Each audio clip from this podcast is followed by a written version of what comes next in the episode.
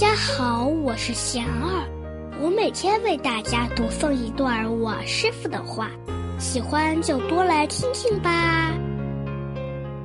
别把挫折当结局，我师傅说，不要把挫折当做结局，把它看作成长的财富，不要总是把绝望放在心里。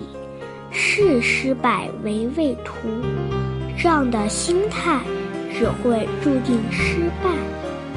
人不管怎么输，都不能输掉信心和志气，不能输掉希望和勇气。大家有什么问题想问我师傅的，请给贤二留言，贤二会挑选留言中的问题。代为向师傅请教，然后在今后的节目中回答哦。